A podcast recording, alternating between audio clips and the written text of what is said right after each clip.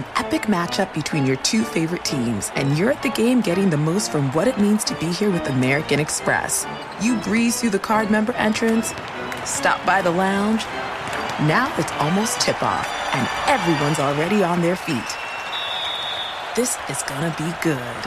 That's the powerful backing of American Express. See how to elevate your live sports experience at americanexpress.com slash with Amex. Eligible American Express card required. Benefits vary by card and by venue. Terms apply. Ready to unlock a world of entertainment? Philips Roku T V has America's favorite T V streaming platform built in, so you can watch live T V, catch every game, discover must-see shows and hit movies, and get all the best streaming apps in one place, like iHeart for all your favorite music, radio, and podcasts. Watch what you want, when you want. Immerse yourself in entertainment with premium four K picture and sound for every budget, with sizes for every room. Find your perfect Philips Roku T V today, online or at your local Walmart and Sam's Club.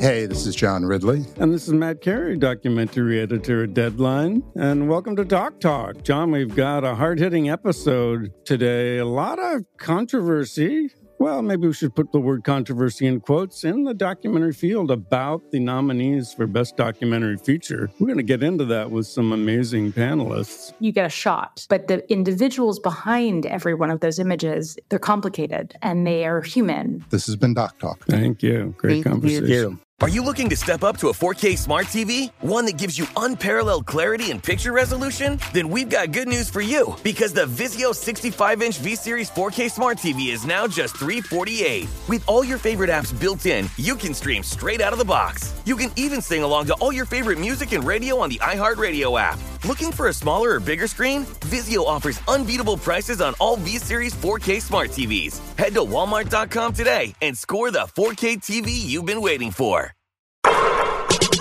What's up, Open Floor Globe? This is Ben Golliver with the Washington Post. I am joined on the other line by Michael the Pod Pina of Sports Illustrated. Michael, we got a lot of fierce responses to our All N B A debate from last week. Lots of really good takes from people all around the globe. But I wanted to start with something else that happened over the weekend, because I thought it was noteworthy. Um, you know, you and I, one guy we've always talked about, Luka Doncic, as one of the future faces of the N B A. Not just us, obviously. I think most people have figured out that the secret is out on Luka.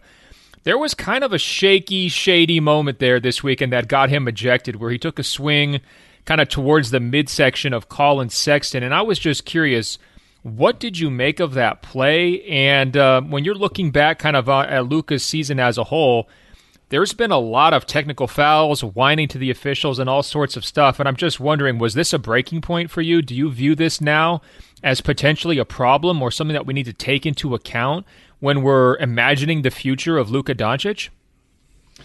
I mean, I think when I when I look at Luka and consider where he is and his age and his experience level, you know, it's okay for him to make mistakes. And I think one of the...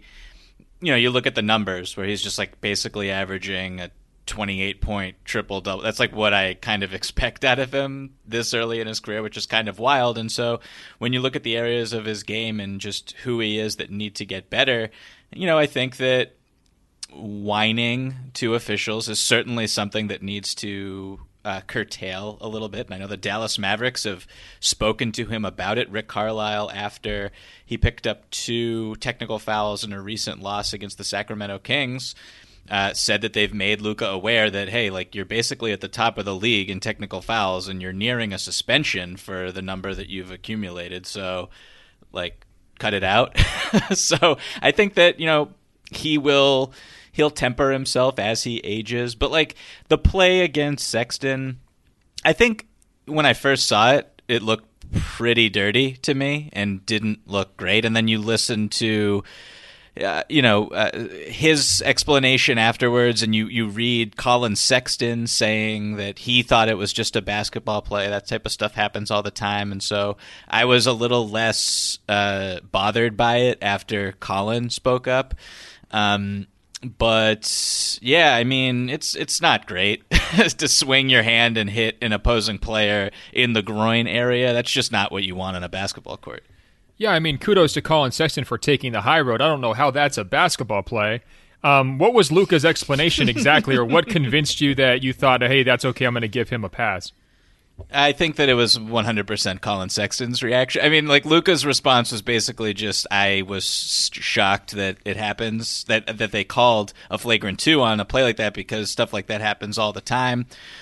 And I wouldn't say stuff like that necessarily happens all the time. I mean, there are plays where incidental contact occurs and, and players, you know, swing their arms and just their arms happen to hit an opponent in the groin area. Um, and that's a really sensitive um, area that refs, you know, try to uh, adjudicate more than a- any other type of contact besides, you know, a head injury type of situation. So, like, I don't know. I... I It was. I can't say from watching the clip whether or not Luka meant to hit him there. I strongly doubt that he did, but he certainly was upset when Colin Sexton kind of banged into him to box him out, and he was trying to, to strike back. And and yeah, we got what we got.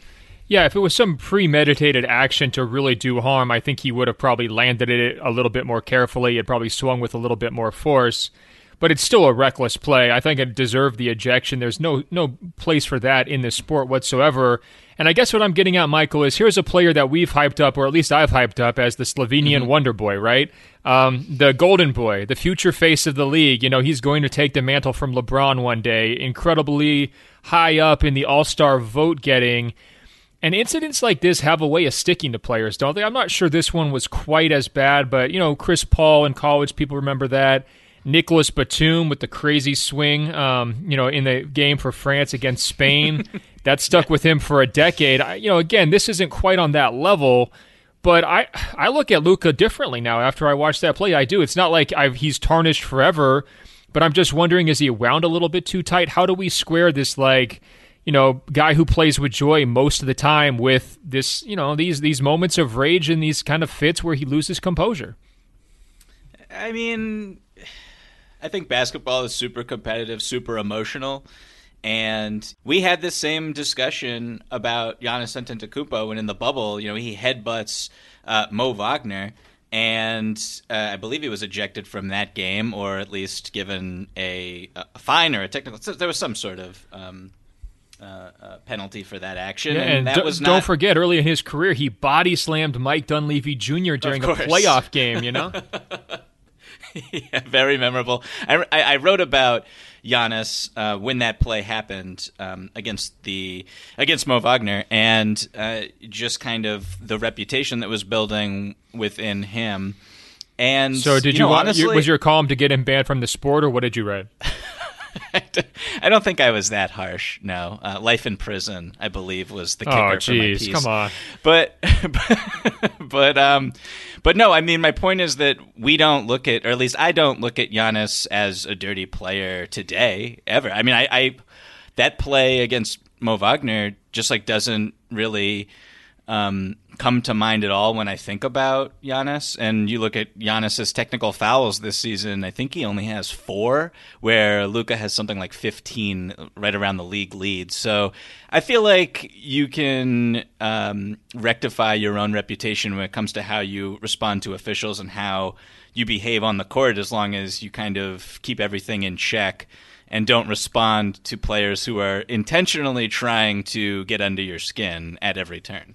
Yeah, I mean, look, it was a high-pressure moment. We're late in the season here. You know, the Mavericks, it, they've been trying their best to blow games against bad teams. I'm sure that's really frustrating for everybody involved. And so maybe there's some sort of baggage there kind of hanging over things, you know, and obviously they're in a really tight playoff seeding. They've kind of whined about, uh, you know, the play-in tournament and all that too. So maybe everybody's just afraid. I'm willing to give Luka a pass if that's the case, but we can't be seeing these incidents regularly. You know, I think that's the kind of thing where, as analysts, we need to draw a line here. I mean, I understand it, it wasn't the worst thing in the world, but, I mean, Michael, you don't want me doing that to you, do you? No, I, I would not like that. No, um, for the record, that's not something that I wake up in the morning and I'm looking forward to. So I appreciate it if you never did it. That would be wonderful. And I would appreciate it if Luka just gives us the good Luka, the joyful Luka in this postseason, rather than the whining Luka. And he knows it's there. He's talked about it. It's not just the Mavericks kind of putting the pressure on him. I think he feels it himself, and that's part of growing up. You know, there's a fine line. It's fun to kind of marvel when he's ripping his jerseys because he's so competitive, right? But mm-hmm. you got to stay on the right side of that line, Luka. That's all. Get, Can I can I say one more thing about it? It's like Luka is a very physical, low-key a very physical player. Um, like he engages defenders on drives, and I mean there was one play against the the Brooklyn Nets last week where it was pretty awesome. Like Kevin Durant fouled Luka.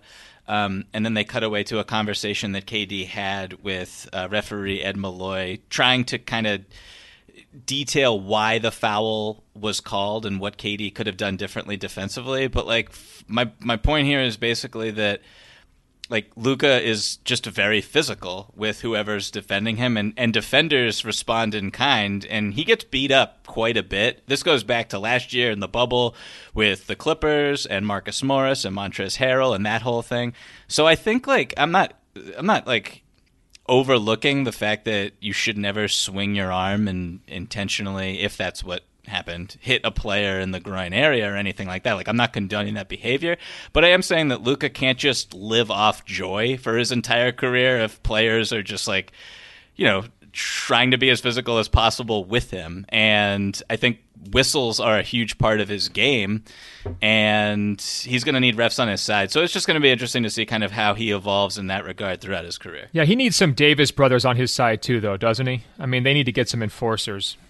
Wow, the Davis brothers! I have not heard a reference to them in very a very very long time. That was very that was awesome. I'm not sure they were actually that. brothers, but you know, they were both last name Davis. They both would clean this kind of stuff up for the star level players.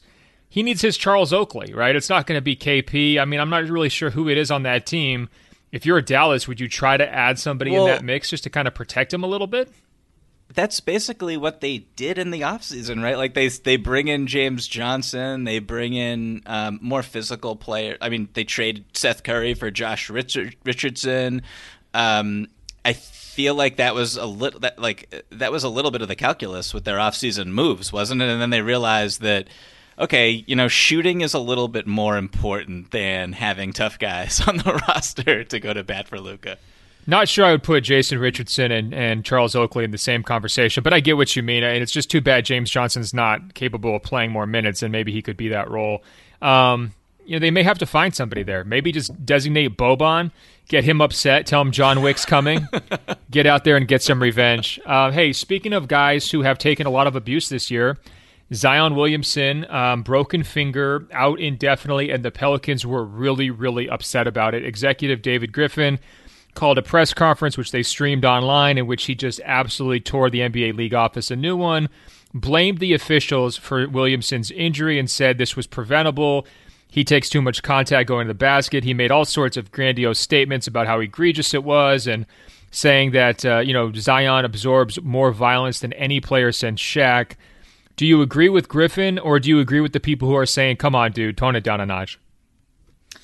So this is a fascinating topic, and I happened to write about it last week um, on S I, where uh, you know I wrote about how Zion is the most difficult player to officiate, in my opinion, since Shaq, for a variety of reasons. And then I, I spoke to um, a the for, a former head of the N B A and the W N B A's um, officials.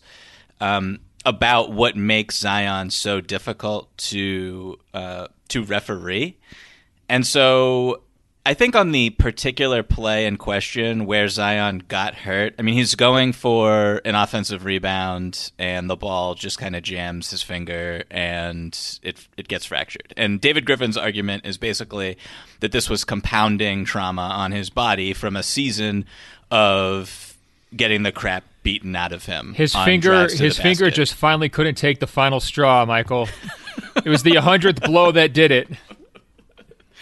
Yeah, so, you know, I think that I'm not a doctor, uh, but I think that that, that uh, I'll probably push back on a little bit, but it's been this really fascinating push and pull the entire season with Zion, because everybody knows when Zion touches the ball what he's going to do with it. He's going right to the rim. There's nothing you can do to stop him from getting there except, you know, uh, be physical with him. Um, far more physical than, uh, you know, in, when we were just talking about Luka. Like, the Zion physicality is on a whole different level, and some of that contact is initiated by Zion. Some of it is initiated by defenders who are helpless and have no other recourse but to hack at him.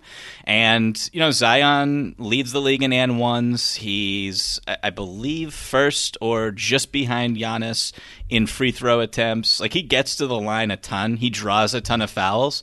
But he also, you know, there are certain plays where no whistle is, is blown, where he for sure draws contact and, and probably deserves a whistle. And Stan Van Gundy's been talking about this the entire season.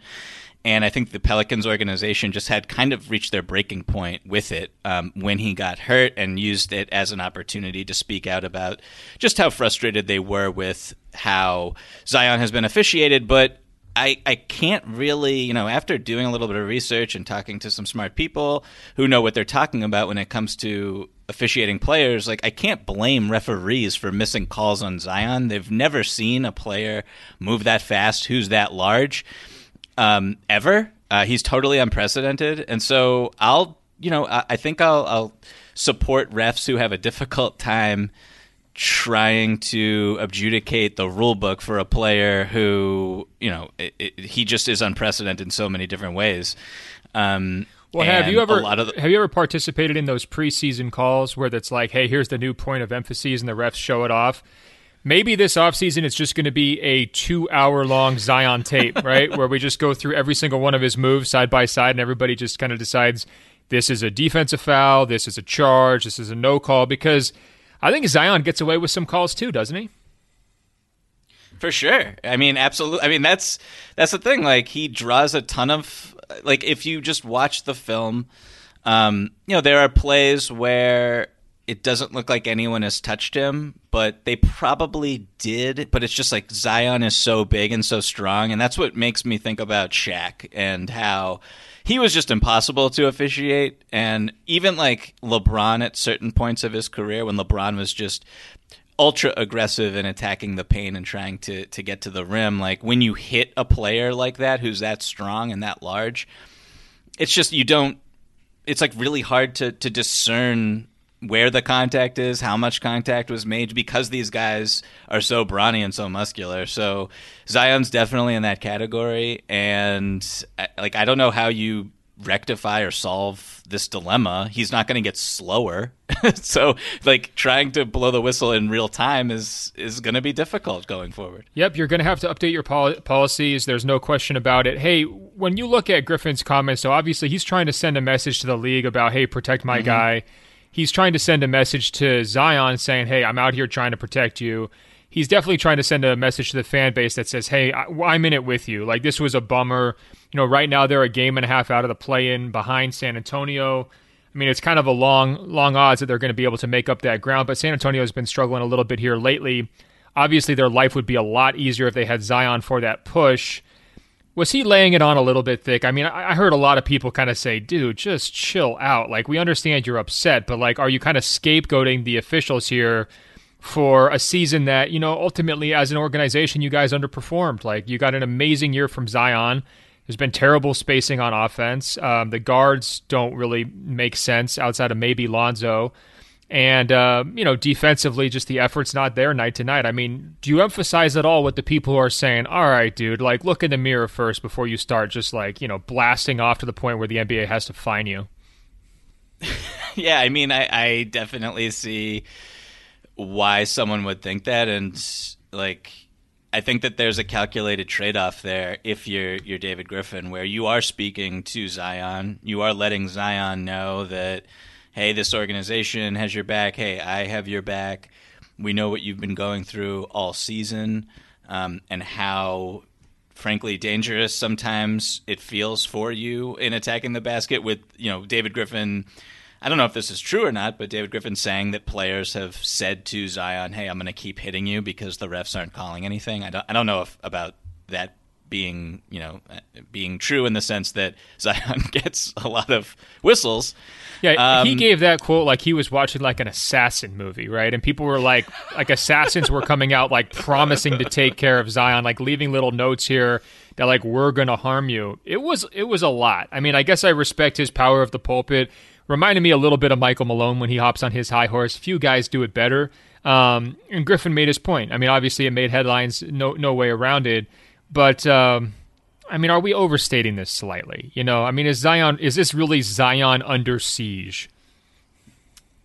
I mean, probably not, to be honest. I mean, you know, like it was, it was very uh, aggressive. And, you know, when I mentioned it being a calculated trade-off, like the downside there is, you know, he went basically at Monty McCutcheon, not necessarily by name, but he called out his position. Um, and so that's, I don't think that that's smart uh, to get on the wrong side of, I'm not saying that there will be bias going forward or anything like that, but you know, it's, you shouldn't do something like that. I don't think that's very intelligent going forward, knowing that you have to deal with the, the league and the director of officials Um, for years. Uh, hopefully, you know, Zion resigns and stays in New Orleans for the rest of his, like you, this is not a problem that's going to go away because you did this press conference.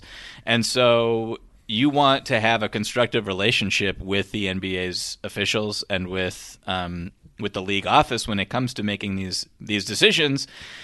And so, I, I, you know, maybe that'll backfire for him. I don't know. But he, clearly he thought that supporting Zion at this time was more important than anything else. Yeah, you know, I watched that press conference and I thought it's very possible he just called Monty beforehand and said, hey, Monty, I'm going to have to go off, all right? It's like when the, the baseball managers go up to the umpires and say, hey, uh, you know, I need you to throw me out. You've heard those famous stories, right? It's like, you know, I've got to make a stand here, so I'm just going to keep swearing at you until you throw me out, basically asking of for course. It. Kind of felt like maybe that's what Griffin was doing, and, and hopefully they'll be able to mend those fences. Um, you know, Monty's obviously a nice guy. He's seen every side of these arguments before. I don't think he's going to, you know, hold that against uh, right, against right, their organization. Right, right, right. Um, you know, one other thought I had on this, you know, a lot of people wanted to counter and say, well, how is Zion getting it so bad if he's like fourth in the league in free throw attempts? Shouldn't that invalidate all of their criticism? No, that does not make any sense whatsoever. If he's getting to the line uh, the fourth most in the league, that means he's already taking a lot of abuse, and it's very possible he's taking even more. That was just a, kind of a pet peeve I had, Michael. People were saying that on Twitter as a way to be like, oh, sit down and shut up, Pelicans. He, he's already getting the calls. Well, he's earning the calls. There's no question about that. No, I one hundred percent agree with you, and it doesn't. He could lead the league in free throw attempts. It, it, that's and not should. a way to no, refute that argument. And should. I mean, given how many drives he, and, and how hard he plays and how hard he goes downhill to the basket, he should lead the league in free throw attempts and probably will next year. An epic matchup between your two favorite teams, and you're at the game getting the most from what it means to be here with American Express. You breeze through the card member entrance, stop by the lounge. Now it's almost tip-off, and everyone's already on their feet. This is gonna be good. That's the powerful backing of American Express. See how to elevate your live sports experience at americanexpress.com slash with Amex. Eligible American Express card required. Benefits vary by card and by venue. Terms apply. Ready to unlock a world of entertainment? Philips Roku T V has America's favorite T V streaming platform built in, so you can watch live T V, catch every game, discover must-see shows and hit movies, and get all the best streaming apps in one place, like iHeart for all your favorite music, radio, and podcasts. Watch what you want, when you want. Immerse yourself in entertainment with premium four K picture and sound for every budget, with sizes for every room. Find your perfect Philips Roku T V today, online or at your local Walmart and Sam's Club. Hey, this is John Ridley. And this is Matt Carey, documentary editor at Deadline. And welcome to Doc Talk. John, we've got a hard-hitting episode today. A lot of controversy. Well, maybe we should put the word controversy in quotes in the documentary field about the nominees for Best Documentary Feature. We're going to get into that with some amazing panelists. You get a shot, but the individuals behind every one of those images, they're complicated and they are human. This has been Doc Talk. Thank you. Great Thank conversation. You. Are you looking to step up to a four K smart T V? One that gives you unparalleled clarity and picture resolution? Then we've got good news for you, because the Vizio sixty-five inch V-Series four K smart T V is now just three hundred forty-eight dollars. With all your favorite apps built in, you can stream straight out of the box. You can even sing along to all your favorite music and radio on the iHeartRadio app. Looking for a smaller or bigger screen? Vizio offers unbeatable prices on all V-Series four K smart T Vs. Head to Walmart dot com today and score the four K T V you've been waiting for. Last question on Zion here for you. Uh, big picture, grand scheme of things for his career. Was this a lost season? In other words, did the Pelicans get him closer to being a title-level player than he was at the end of his rookie year? I mean, and that's a, a tricky question. You could take that however you want, whether it's the pieces around him, whether it's the progress he showed. Do you view this as sort of a, a lost season or a treading water campaign? I mean, I, I don't personally. I thought that he was, you know, I, I, I, I don't like rewarding most improved player to players in their second or third or even fourth year on some occasions, because that's just natural growth. But Zion's leap from rookie year to sophomore year was like it, it, he went from a very good rookie to, okay, this player is going to win multiple M V Ps and there's nothing anyone can do to stop him. So I wouldn't call it lost. I think that it was meaningful in that regard. And you know, heading into this season, I don't know how many people thought that the Pelicans were even going to make the play-in. I mean, where they are is pretty on point based on, you know, they trade away Drew Holiday. They don't have a lot of shooting. They don't have a lot of depth. And so, I, I, I mean, what, how things have transpired, I did not expect Zion to play this well and to become this type of player this early in his career. So I think it's just, it, it's... it was a positive step in the right direction for him personally. And like, I don't know about you, I didn't really expect the Pelicans to even make the playoffs. So the fact that they're not going to isn't, isn't stunning to me. Yeah. You know, I think it was a transition season, no matter what. We knew that coming in after the Holiday trade. Um, Zion has absolutely overperformed my expectations uh, by a lot. And I've been really, really impressed by him all season long. And, you know, it's it's almost a case where he's become so good that it puts more pressure on everybody else around him. And now we can see who can handle that pressure. Can Griffin and Stan Van Gundy and those other pieces on the roster handle it? Or they're going to have mm-hmm. to be major changes as this guy kind of grows and evolves, because he's arriving ahead of schedule. They're going to have to uh, to figure this thing out and really get him some more help.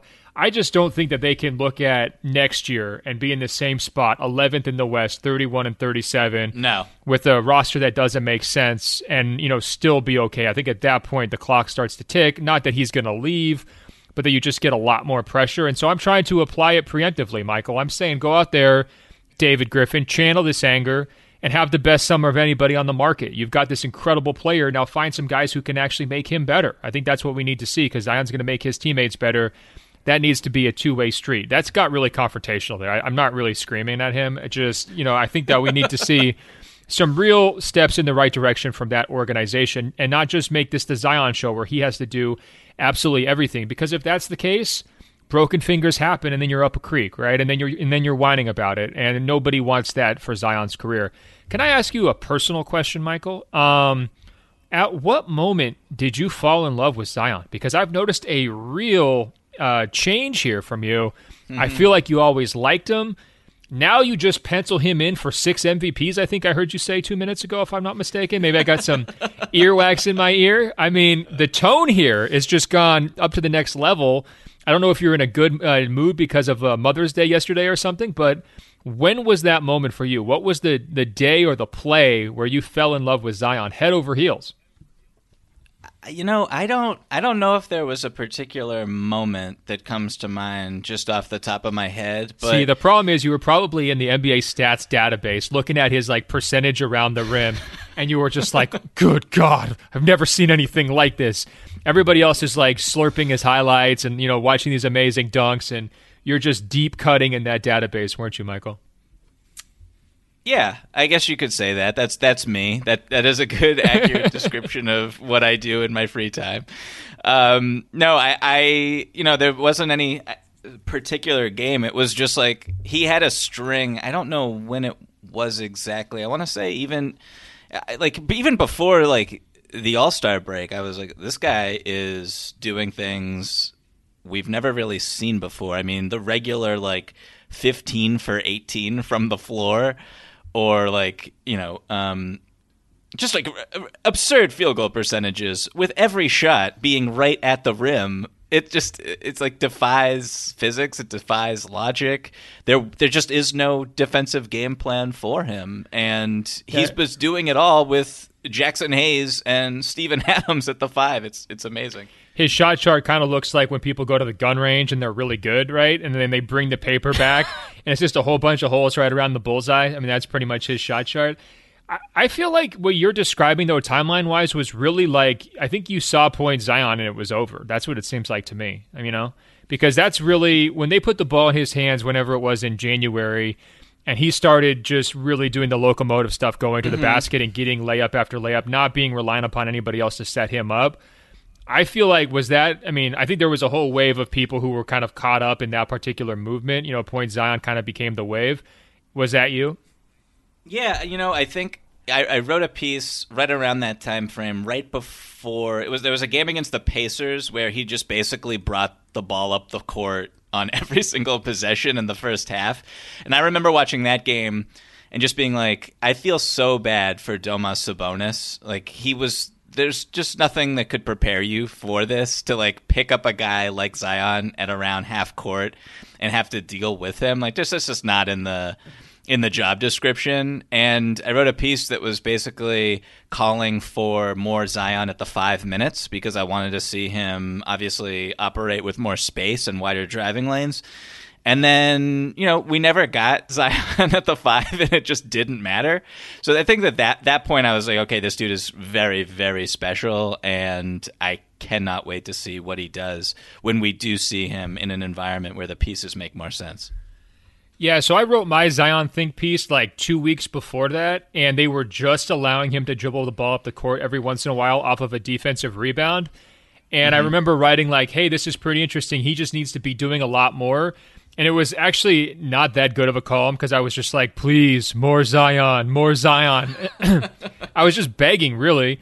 And, you know, the, the thing with Zion at the five that I never bought into was the defensive side. And I think that's a huge, huge issue for David yep. Griffin. He's got to trade for Miles Turner, bottom line. Like, he's got to throw up some dumb package of picks and whatever else to get Miles Turner so he can have a center who stretches just a little bit on offense and then just takes care of everything internally on defense.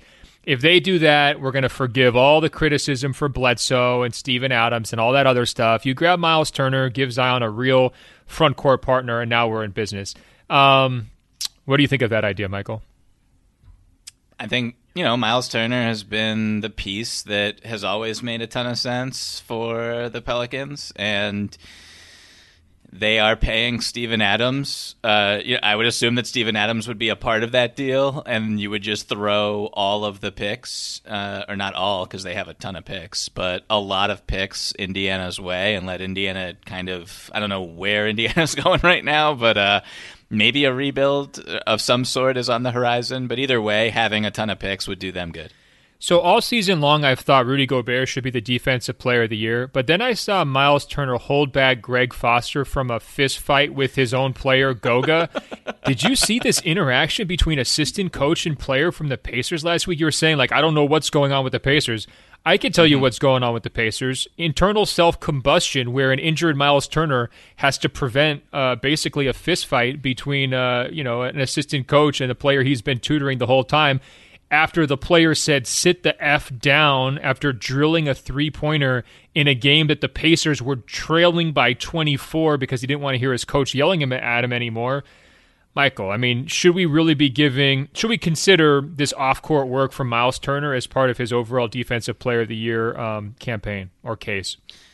You know, if there was like a little box on the ballot where you could write a comment for why you chose a particular player, It's like, I, I please just explain. Yeah, exactly. Please show your work. I could just picture, like, you. I know you don't have a ballot anymore for um, at the Washington Post, but if that were a thing, I can just see you, uh, you know, p- checking off the box next to Miles Turner's name and then just scribbling in, did you see what he did to Greg Foster? That was very impressive. And so a, a link to yeah, the YouTube I'm, I'm highlight, you know, it's like, look how quickly he got up there and he's wrapped both arms around Foster. It's a great bear hug, great technique. Congratulations, Miles Turner.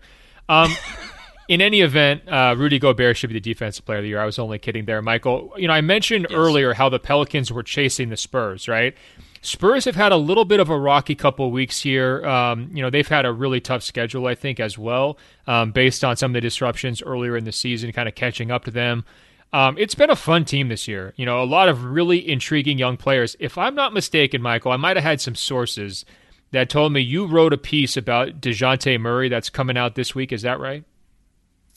I did, yes, and I- I'm wanting to know who your sources are. I, I, w- um. I would never divulge that in public. um, I have two questions for you. First of all, why did you write about um, baby boy DeJounte Murray and not big body, which is his nickname, Keldon Johnson, who I've kind of been uh, enamored with this season? I think he needs the Michael Pina profile treatment. And then second of all, can you just give me an overview of, of the piece about DeJounte? Because when we talk about these young point guards, Ja Morant, and, and that whole generation, you know, we've been arguing Shea Gilgeous-Alexander, Trae Young, LaMelo, and all that, um, like who's got next. Murray gets overlooked a little bit. I don't think it's insane to say that he could be an all-star one day, um, even though he's been in the league for a while. Maybe you disagree, I'm not sure, but what prompted you to write about him, and then what do you see as his ceiling? I don't think it's insane that he could be an all-star one day. I th- I literally think is a direct quote from, I want to say, Jamal Crawford in my piece. Wow, um, Jam- so Jamal Crawford and I do not agree on very much. Besides, we're both huge Michael Jordan stans. But other than that, I think we have different basketball philosophies because he loves the Zach LaVines of the world, Michael. And, uh, you know, I don't always. that's, that's uh, yeah, that's definitely the Seattle connection there. But uh, to answer your first question, um, first of all, I would love to someday uh, profile Keldon Johnson, who I've watched almost every Spurs game this year because of this profile that I've been working on about DeJounte.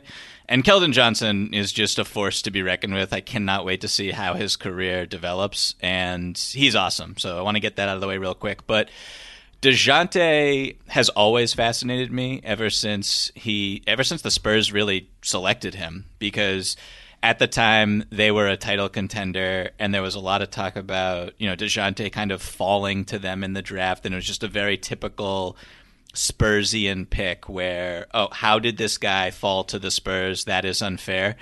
And, you know, first year, he's in the G League for most of the season. Second year, he's the youngest player in N B A history to make an all-defensive team.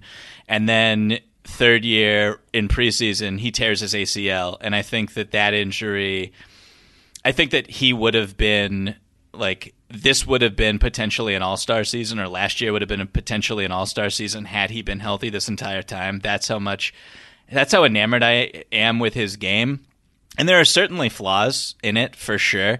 Uh, he still has not developed a three-point shot. And that's one of the things that Uh, he and I have discussed at length uh, over the season in, in interviewing him. So and this is you telling him, bro, you really need a J? Asking him, you know, what's the deal and if he thinks it'll ever come around. And, you know, we had so, a conversation wait, so about... So let's stop right there. I want to dig into that. That's okay. Fascinating. So um, the guys who can't shoot really know they can't shoot, right? Because it's all they hear all day long. Ben Simmons of the yeah. world, Ja Morant of the world, right? Often that's a touchy subject. So when you're probing poor DeJounte Murray twenty times over the course of this season about how broke his jumper is, how does he handle that from you, Michael? He owns it, like one hundred percent. And, you know, he talks to me about, um, like, I don't want to step too much on the piece, but he told me about just his relate. He broke down his relationship with Chip Englund, San Antonio's uh, famous shot doctor, and just the partnership that they have, the drills that they go through to improve his shot. How it's basically the the Spurs look at it as a long term thing. Like they don't think that DeJounte should be necessarily drilling threes at a forty percent clip right now. And so the way that they've worked on his offensive ability to score is, uh, you know, they start around the basket when he first gets to the league. They work on free throws.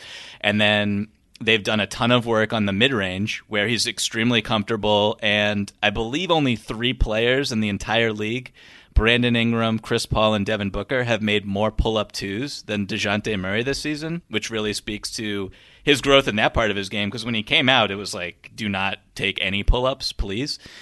And so the form is different, and you see growth in that regard, and you're just like, okay, why can't he someday be at least league average from behind the three-point line, at least comfortable enough to jack a couple up off the dribble per game and hit them at a pretty decent clip and force defenders to duck to to not duck under screens and follow him above, which opens things up um, in the pick and roll. And so he's like honest about it. He's like, yeah, I, I, you know, this is just like my path. I'm getting better and better and better at shooting. And someday I will be a knockdown three point shooter. And you look at the progress and you're like, why would I, why would I think he's lying?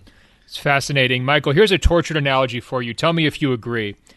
I think that, you know, the, the three point shot for N B A players and how they sort of get judged on that reminds me a lot of media members and social media, right? If you go back to two thousand ten, it was like, yeah, okay, if you've got Twitter, you know, that's a bonus. That's great. You know, it's we, we could tell it's going to be important down the road, but it's just sort of like an add-on. You're not really being judged by it, right? Fast forward to two thousand fifteen, people are like, you got to have your online brand. You've got to have a, you know, Facebook account. You've got to have this, that, and the other thing. It's like you almost have to be a personality more than just the writer, right? Fast forward to twenty twenty-one, Michael, and it's like, I mean, I don't want to overstate this because I still think there's a lot of substantive work that goes on. Certainly, I'm trying to do substantive work whenever I can. But now it's like we're all just dancing on TikTok for attention. It's just the three-point era, pace and space is here. Do you know what I mean, though? Like, if DeJounte Murray came in in two thousand, I mean, he would be an absolute monster. Like, there would be no criticism whatsoever. He, the three-point shot wouldn't be that big of a deal. He would have probably already been on title teams because he would have found a way to just be that defensive stopper guy on a really, really good team. And I'm not sure he would have all-star credentials at that point, but he would be an all-defensive level guy. And the hand-wringing wouldn't exist. And we certainly wouldn't start a conversation about him with his one weakness, which is the same thing we do with Simmons, the same thing that a lot of people do with Ja Morant now. And, you know, that's the same thing that some people do with writers. Oh, your Twitter's whack, you know. Well, what about the stories? What about the stories I'm writing, right, Michael? I I absolutely love uh, this analogy. It's incredible. Uh, I agree one hundred percent with it. Um, and, you know, you've, yeah, you fast forward to now and you got writers pacing around hotel rooms at Disney World. Oh, and boy. It's oh, just, boy. It's gone too far, you know? I know. Look. Um, Don't hate the player. Hate the game, Michael. But, no, to your point, you know, I think about I think about a statement that um, that Doc Rivers and made. And buy my book, too, head- by the way. Bu- yes, bu- course, bubble by, ball by on bubble sales ball. Now. Absolutely. But I, I think about uh, a, a statement that Doc Rivers made when he became head coach of the Philadelphia seventy-sixers, talking about Ben Simmons and his reluctance to shoot jump shots. And he was like, you know, I coached Rondo, four-time All-Star, and he didn't have a jump shot. And it's like the, the easy pushback is, okay, you, you you coached Rondo in a completely different era of N B A basketball, yeah. Where that's like saying, hey, Chick Hearn never had a Twitter. It's like, yeah, exactly. So um, I think that it, it is definitely an important part of your game. But, you know, one of the reasons why I was so drawn to DeJounte is he's still effective um, because of the defense, because of the intangibles, because of, you know, how he runs a fast break. Just he's one of the smarter players in basketball and doesn't get a lot of credit for it. And he rebounds like uh, he, he averages more rebounds than uh, than Zion Williamson, going back to our last conversation. So like he's he's just a very peculiar player, and I'm I'm I'm just naturally drawn to to guys who just have no um like they are just one of one, and he is certainly one of one. I, I really like that. I cannot wait to read this piece. I'm so glad my sources were right, Michael, that you that you are writing this. Um, yeah. So one thing I've noticed just real quick on, you mentioned the the fast breaks and how he does that. He has now found, like, he's not exactly bulked up, right? Uh, I think he's still pretty pretty slender overall, you know, compared to oh, mo- yeah. most players' body types in the N B A. But obviously the length stood out immediately from day one on defense. The length is starting to show a little bit more on offense too, including in transition. where he gets himself into really favorable situations and he can finish layups over guys or around guys, use his body a little bit better in traffic. And I think he's at a career high this year around the basket in terms of his finishing ability.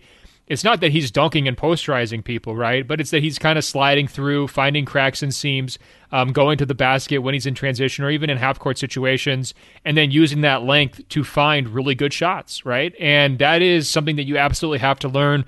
You know, Lillard really had to learn that early in his career. I remember it was a huge point of emphasis, like, you know, year three, year four, year five for him. Um, you know, even Steph had to kind of develop that once people were trying to take away his three-point shot. And so um, that is a natural counterbalance. Even if your motivational speeches can't build him into a three-point shooter, even if Chip Englund comes up a little bit short on this one, Michael, that stuff really is helpful, right? Especially in playoff series too. And and Rondo's gotten by with that for, you know, a long time as well. And that was the reason why you were so excited when the Clippers got Rondo, is like, finally, someone who's willing to drive within fourteen feet of the basket. This is going to look totally different. Um, and well, it hasn't necessarily looked totally different, but they're trying. The, the Clippers are trying here a little bit. And um, I, I just think that, that it's easier to, I guess here's my tie-off point there. It's easy, it's easier to nitpick a point guard's three-point shooting because it pops off the box score and not dig into, okay, well, has he gotten more efficient in some of these other areas that are harder to really see play-to-play, um, you know, because there's subtle differences. But I think this year, I'm looking at it right now, sixty-four percent from within three feet. You know, you go back to his rookie year, it's fifty-six percent. Like, that's a big ju- difference, big jump, and he's getting a lot more shots there than he used to, right, in terms of volume. So, um that's big, and hopefully it's a sign that he's going in the right direction, and he is really fun to play. I guess final question on DeJounte Murray would be this. You know, DeMar's, I think, been kind of their their face, their franchise leader here the last couple of years, not necessarily in the traditional way, not in a Kawhi way or a Tim Duncan way. I mean, he's just not that mm-hmm. level of talented, and it's been really a, a group approach, and it was kind of an awkward dynamic there with Aldridge for a while in terms of, okay, whose team is it, et cetera, et cetera. When you look at the young Spurs, though, like the guys going forward, does DeJounte have the personality to be the face of that group, or is it going to be somebody else, or will there be no face and it'll just be the coach? I think he one hundred percent has the personality, the charisma, the leadership qualities to to be that guy for this team. I think, like, skill-wise and on the court, you know, you, you, you don't need to be an all-star to be a leader in the N B A, but it certainly helps. Um, and, you know, a lot of my story is just about how, uh, you know, one of the reasons why I wanted to write it was, like, the Spurs are in this period of transition for the first time in over two decades, and who is going to be the torchbearer, if anyone on their, their current roster can can be a torchbearer for all the success that they've they've had over the years. And I don't know if DeJounte can be that guy. I mean, putting – I asked Greg Popovich point blank this question. He was like, I'm not – I wouldn't give – I wouldn't say that about anyone ever. Uh, like, to say that anyone can fill the shoes of Manu and Tony and, and Tim Duncan is just ludicrous, which I totally agree with. Yes, um, absolutely. And honestly, yeah, really but, just Tim Duncan, to be honest. A lot of those other guys got sure. elevated being in his uh, – his proximity, but he would say the same thing about Kawhi, remember? You know, he's like, you know, Kawhi wasn't really our leader, and everybody got upset about that, but you compare him to uh, Tim Duncan, good luck. No, one hundred percent. And so I, I think that there's a lot of confidence internally with the Spurs, you know, talking to a bunch of people in their organization for the piece, that they believe in him as a leader and as someone who can carry on the cultural tenets of the organization that sustained their greatness for so long and pass it on to other players. I mean, he's the only guy besides Patty Mills who, like, played with Manu, with Tony, um, with uh, with Kawhi. With, like, he's just he's been there that long, and so him him being able to kind of pass on things that were imparted to him by those Hall of Famers, I think, is really important when when Greg Popovich retires and they just are in a completely different phase of their organization. Um, but he's he's super important. They love him, and I, he's one of my favorite players to watch in the league. Well, everybody's got to go check this piece out, sports illustrated dot com. It'll be out uh, later this week, you said, correct? Well, today, I guess. Today, Tuesday. Because it's going up on Tuesday. Yes, today. Oh, today. Man, my sources really all all over it. Michael, we've buried the lead enough, okay? We got to get into some of these responses to our All N B A debates. I want to start with a nice one because we got some not-so-nice ones coming. Raymond in Germany says, you should hear that the latest episode was one of the best you ever did. I had to listen to it twice while I was out on my walk outside Freiburg in the Black Forest. He says, I'm actually struggling finishing my P H D in art history and even stopped working at the art gallery just to finish my writing. Then he went on to say that he wants the Warriors to beat the Lakers in the Western Conference play-in. And then he attached, Michael, Uh, what he called supposedly the biggest tree in Germany at sixty-seven meters tall, a picture of it. Just love it when people randomly drop the superlative um, arboretum references into the email box. Really appreciate that, Raymond. Um, it was a really fun debate, Michael. I'm curious, you know, we, we were a little bit flustered because of all those positional designations, who gets applied where. After having the weekend to think about it, did you want to change your team in any way? Because I thought a lot about it over the weekend, and I'm doubling and tripling down on everything I said. We're going to get to that, but um, um, do you have any changes you'd like, you'd like to put forward here before we get to the uh, peanut gallery? You know, I, th- I if I had one regret, it was probably not having LeBron on any of my teams. You think? And you think, Michael? Now, because now. Here's what we heard from Spencer.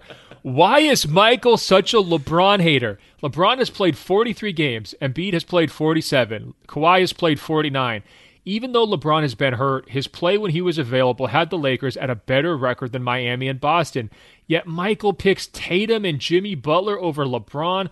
If LeBron played fifty games and the Lakers won them all, but Tatum played eighty-two and the Celtics won forty-five, would Michael think Tatum had more influence on winning? Ridiculous. And then he sent a second email, Michael, a follow-up email to say, I assume Michael thinks a seven-game series victory is more dominant than a four-game sweep, since that means every player on the team played more games and put up more points. So I included this because you were going to raw point totals and things like that. Um, I'm actually okay with raw minutes factoring into this conversation because I, I do think that's helpful to kind of characterize like a player's overall impact, right? Like Jokic just far exceeds the other M V P candidates in raw minutes, so that that's a point in his favor for sure. What would be your answer to Spencer here, Michael? He's going in pretty hard. Well, I mean, first of all, if LeBron went fifty and oh, um, yeah, he'd probably make my All N B A team. Let's just get that out of the way right oh, now. Oh, so you're so. you're not a hater then. That's great. No, I don't think I'm a hater. And I recall in that episode repeatedly stating that I was not, in fact, a hater of LeBron James and uh, adore him in a yeah, lot of different but, ways. Ma- Michael, you know who says that a lot, though, in general? Mm-hmm. Haters. You know, haters, haters often yes. say, I'm not a hater, but. And that's like a pretty, like if haters had a T-shirt, if there was like hater wear, right? Or if they were drinking Haterade, that would be the slogan for the company. I'm not a hater, but. And that's why everyone's going to have to call you out here, Michael. It's it's the classic with all due respect followed by an incredibly disrespectful statement. Yeah, that's actually I'm my classic. That's a perfect meeting. Yeah. That'd be a great subtitle for this podcast, actually. Open Floor N B A podcast, dot, dot, dot, with all with all due respect. Um, so wh- who would you squeeze out if you put LeBron in, if you're rethinking this thing? Hmm. I mean... It might be it, it might be Paul George, to be honest. It would either be Paul George or, like, I know that my, my team was very, like, the forwards between second and third team and then honorable mention. There's, like, almost nothing separating those players. So if I had to take one forward off, it might be Zion, be, like, in part because I don't think he's going to play again for the rest of the season. I know that he'll still have a big minutes advantage over LeBron, but LeBron is scheduled to come back. I thought that when we were recording the episode, honestly, that LeBron wouldn't play until the play-in, um, based on just it, it just very, looked very murky. But we've since got reports that he's going to come back before that. And well, not only that, we've since gotten reports that he had the greatest practice in the history of the N B A. I mean, mm-hmm. A D, K C P, all the initials coming out to tell us about L B J and his incredible practice and how he's going to be ready. So the Lakers are feeling good after that uh, win the other night. They really needed that against Phoenix, and I, I think um, mm-hmm. they're trying to buoy their spirits any way they can. I think LeBron's got to be on and Zion's got to be off. You know, I, I'm I love Zion. You know that. I've been there since uh, very, very early on in the Zion mm-hmm. hype cycle. LeBron's quality of minutes are just way better than Zion's. And, you know, the, the gap isn't going to be that big because of Zion's injury, like you mentioned. I think that that's the right way to do it. If you make that um, uh, swap on your group, Michael, I'm going to pretty much forgive the rest of it, to be honest. I thought that uh, that was the one that really, you know, kind of ground my gears, frankly. And I'm glad Spencer took you to task. Okay, well, I guess we can we can do that. Um, well, look, you weren't yeah. the only one getting uh, slings and arrows, okay? Called mm-hmm. out publicly by J E. Skeets, host of the No Dunks Incorporated podcast. He tweets, "Look, rules are rules, but please know I'm going to judge the heck out of your All N B A first team if you've got Nikola Jokic and Joel Embiid." And he says, cough, at Ben Golliver, cough. What a call out, you know, just total disrespect. And then he adds as a P S, way to stay strong, Michael Pina. Michael, this might be your first victory ever on this show and certainly first public victory. How does it feel? Uh, okay, I'm flabbergasted by this is my first victory on this show. I, I feel like every time I record with you, I walk away with a W on my back. But um, Just message, just message. I know, I know. But uh, no, this was great. Like I, I, I read your column, uh, your email newsletter today with the All N B A team that you would have picked. And I noticed that you had Joel Embiid on your first team. And I, I frankly think that it's disgusting. And uh, so do I. But should... don't blame me. This is my point. And this is I don't like it either, honestly. I really don't. But it's legal. These are their rules, and the rules suck. The rules need to change, right? Don't shoot the messenger. Go back to the people who created the rules. And so for me, we're out of this weird compromise situation where they don't want to get rid of all positions. They don't want to go to the umbrella backcourt and frontcourt. So they're just kind of working around by allowing you to have these players in multiple categories to try to fudge it, to give you the ability as a voter to kind of just vote the best players in with a little bit more uh, looseness. But it's confusing. The debate shouldn't be about has Joel Embiid played any forward minutes, because according to Basketball Reference, he's played zero percent of his minutes at forward. As a voter, you should not be overruling the N B A's mistakes in the ballot to cast your ballot. That's just a dumb system. So my proposal is this. We either go back to listing every single player in one positional category no matter what and tighten it up, or no positions whatsoever. I'm fine with it either way, but this middle thing where, and I'd even be fine with backcourt and frontcourt so that it matches the All-Star game. And look, there's a long tradition here. I looked this up. It goes all the way back to the nineteen fifties that they've done two guards, two forwards, and a center for All N B A. So this is a, a real moment where like we've got to weigh tradition versus expediency in terms of the voting process. But this current setup is just a mess when you've got like eight different guys who could all be listed mm-hmm. at forward or guard.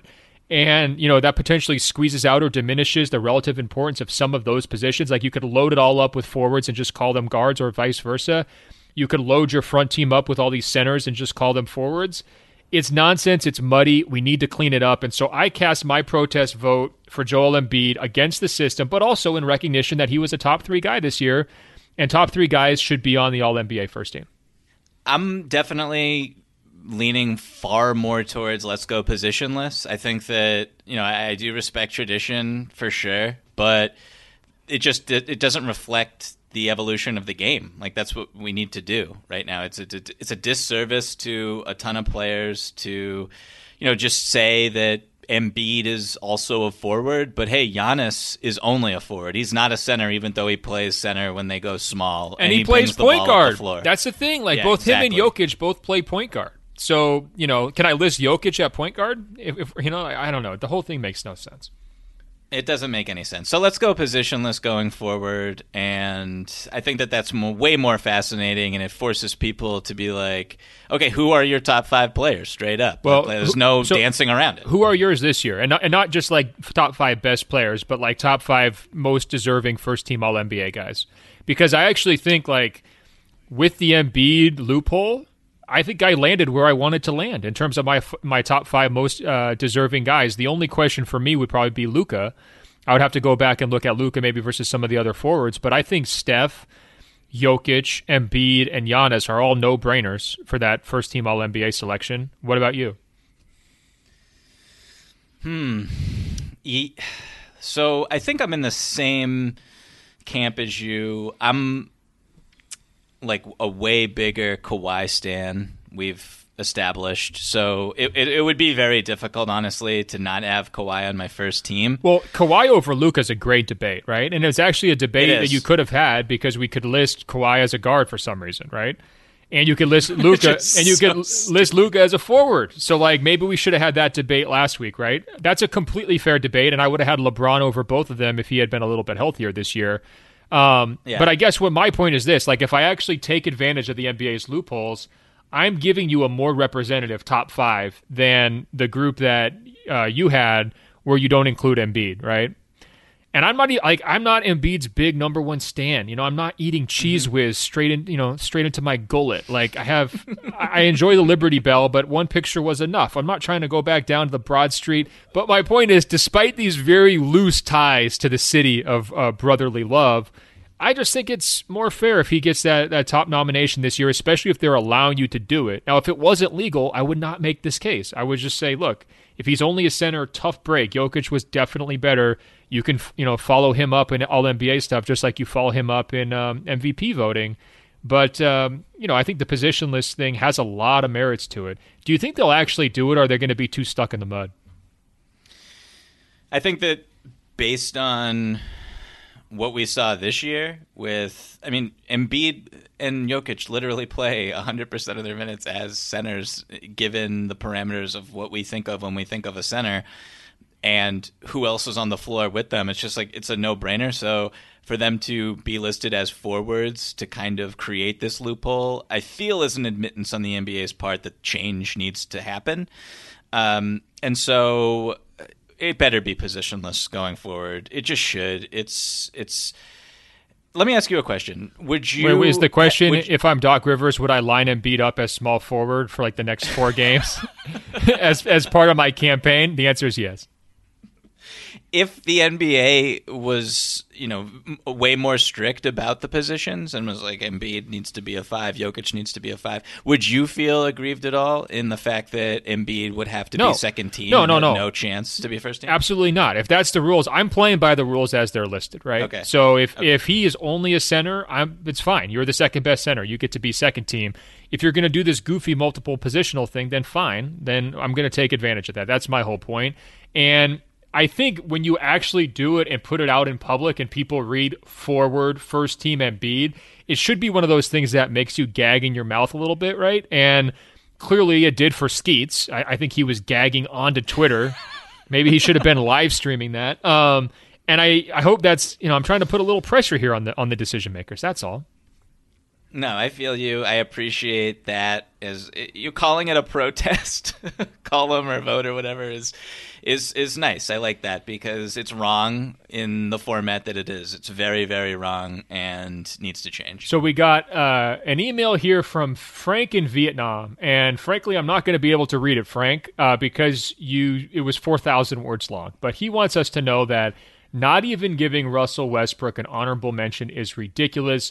Frank points out that he led the league in assists by a significant margin. He's sixth in the league in rebounding. Um, he doesn't have a lot of defensive stoppers around him, so they really need his offense. Um, he notes that his health has been much improved here down the stretch, which has been a key driver of Washington's push up the standings. He notes that Westbrook's not a super efficient scorer, but he's still able to carry a big burden even at this stage of his career. And um, he also points out an interesting thing. Uh, I'm curious for your take on this one. He says leadership. Michael's always talking about the way that James Harden exited Houston, but what did Russ do? He called out the culture, which he probably tried to change but couldn't. Harden was the focal point of that culture. He wasn't open to criticism at all and displayed lots of unprofessional behavior, apparently impacting others. Russ took that one shot at the culture, that's it, requested a trade, came to Washington and turned a mess and a lost season into great chemistry and impressive winning streaks. Granted, he needed some time to do as well as support it and get some commitment from others. Uh, so does he get some bonus points for this? What do you think, Michael? Did you give Westbrook a consideration at all? I didn't, but I also didn't consider Beal, and I didn't consider really any player who was on that bad of a team.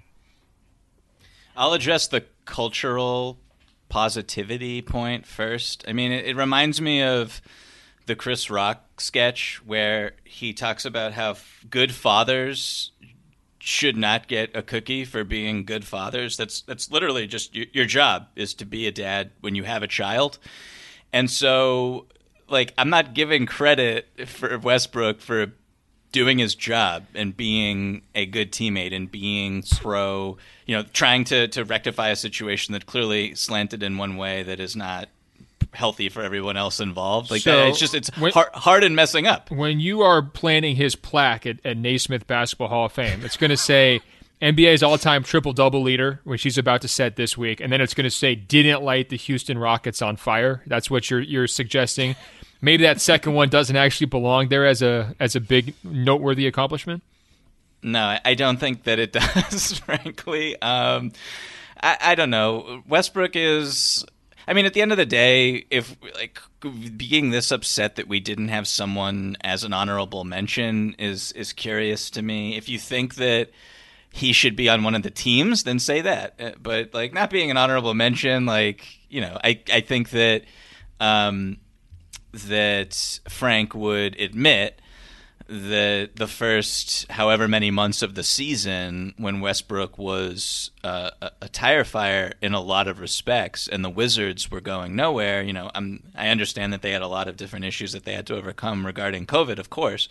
But Westbrook, when everyone was healthy, was not necessarily a positive player, and I believe even to this day he's a minus um, in terms of on-off contribution. I know that that's bumped up a little bit recently, but uh, so no, like, you know, Westbrook's awesome. He's really fun to watch. He's really polarizing as well, and when you factor in the in, the totality of the season, the totality of his game, including the defense, which is just absolutely atrocious, I, I don't think that he, he belongs here now.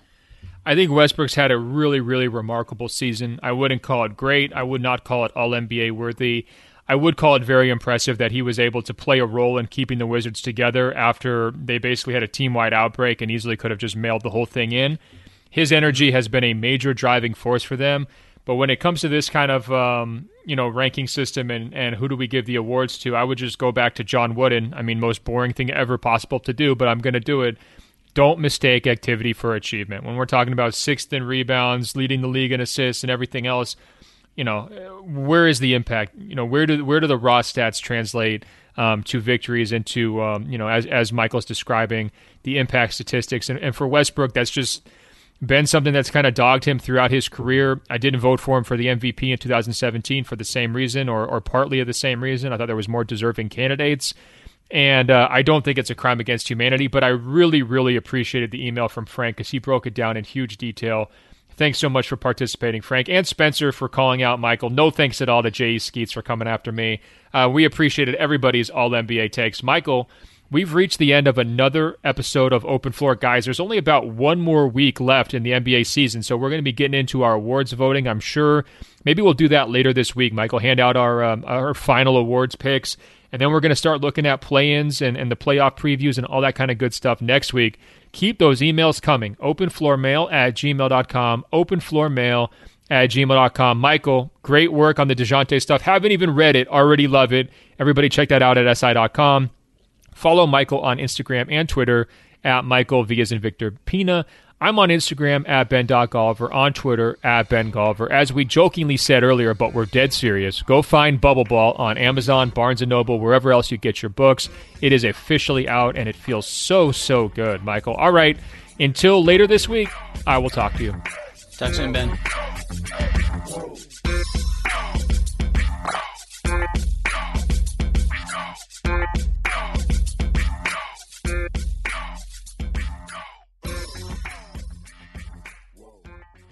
Ready to unlock a world of entertainment? Philips Roku T V has America's favorite T V streaming platform built in, so you can watch live T V, catch every game, discover must-see shows and hit movies, and get all the best streaming apps in one place, like iHeart for all your favorite music, radio, and podcasts. Watch what you want, when you want. Immerse yourself in entertainment with premium four K picture and sound for every budget, with sizes for every room. Find your perfect Philips Roku T V today, online or at your local Walmart and Sam's Club. Hey, this is John Ridley. And this is Matt Carey, documentary editor at Deadline. And welcome to Doc Talk. John, we've got a hard-hitting episode today. A lot of controversy well, maybe we should put the word controversy in quotes, in the documentary field about the nominees for Best Documentary Feature. We're going to get into that with some amazing panelists. You get a shot, but the individuals behind every one of those images, they're complicated and they are human. This has been Doc Talk. Thank you. Great Thank conversation. You. Are you looking to step up to a four K smart T V? One that gives you unparalleled clarity and picture resolution? Then we've got good news for you, because the Vizio sixty-five inch V-Series four K smart T V is now just three hundred forty-eight dollars. With all your favorite apps built in, you can stream straight out of the box. You can even sing along to all your favorite music and radio on the iHeartRadio app. Looking for a smaller or bigger screen? Vizio offers unbeatable prices on all V-Series four K smart T Vs. Head to Walmart dot com today and score the four K T V you've been waiting for. Busy weekends are a breeze with American Express Platinum Card. eight a.m., wait to board plane in the Centurion Lounge. Much better. two p.m., grab seats for the game. six p.m., book an exclusive reservation with Resy Global Dining Access. Right this way. Because the American Express Platinum Card offers access to the Centurion Lounge, must-see live events, and exclusive reservations at renowned restaurants. That's the powerful backing of American Express. See how to elevate your experiences at americanexpress.com slash with Amex. Terms apply.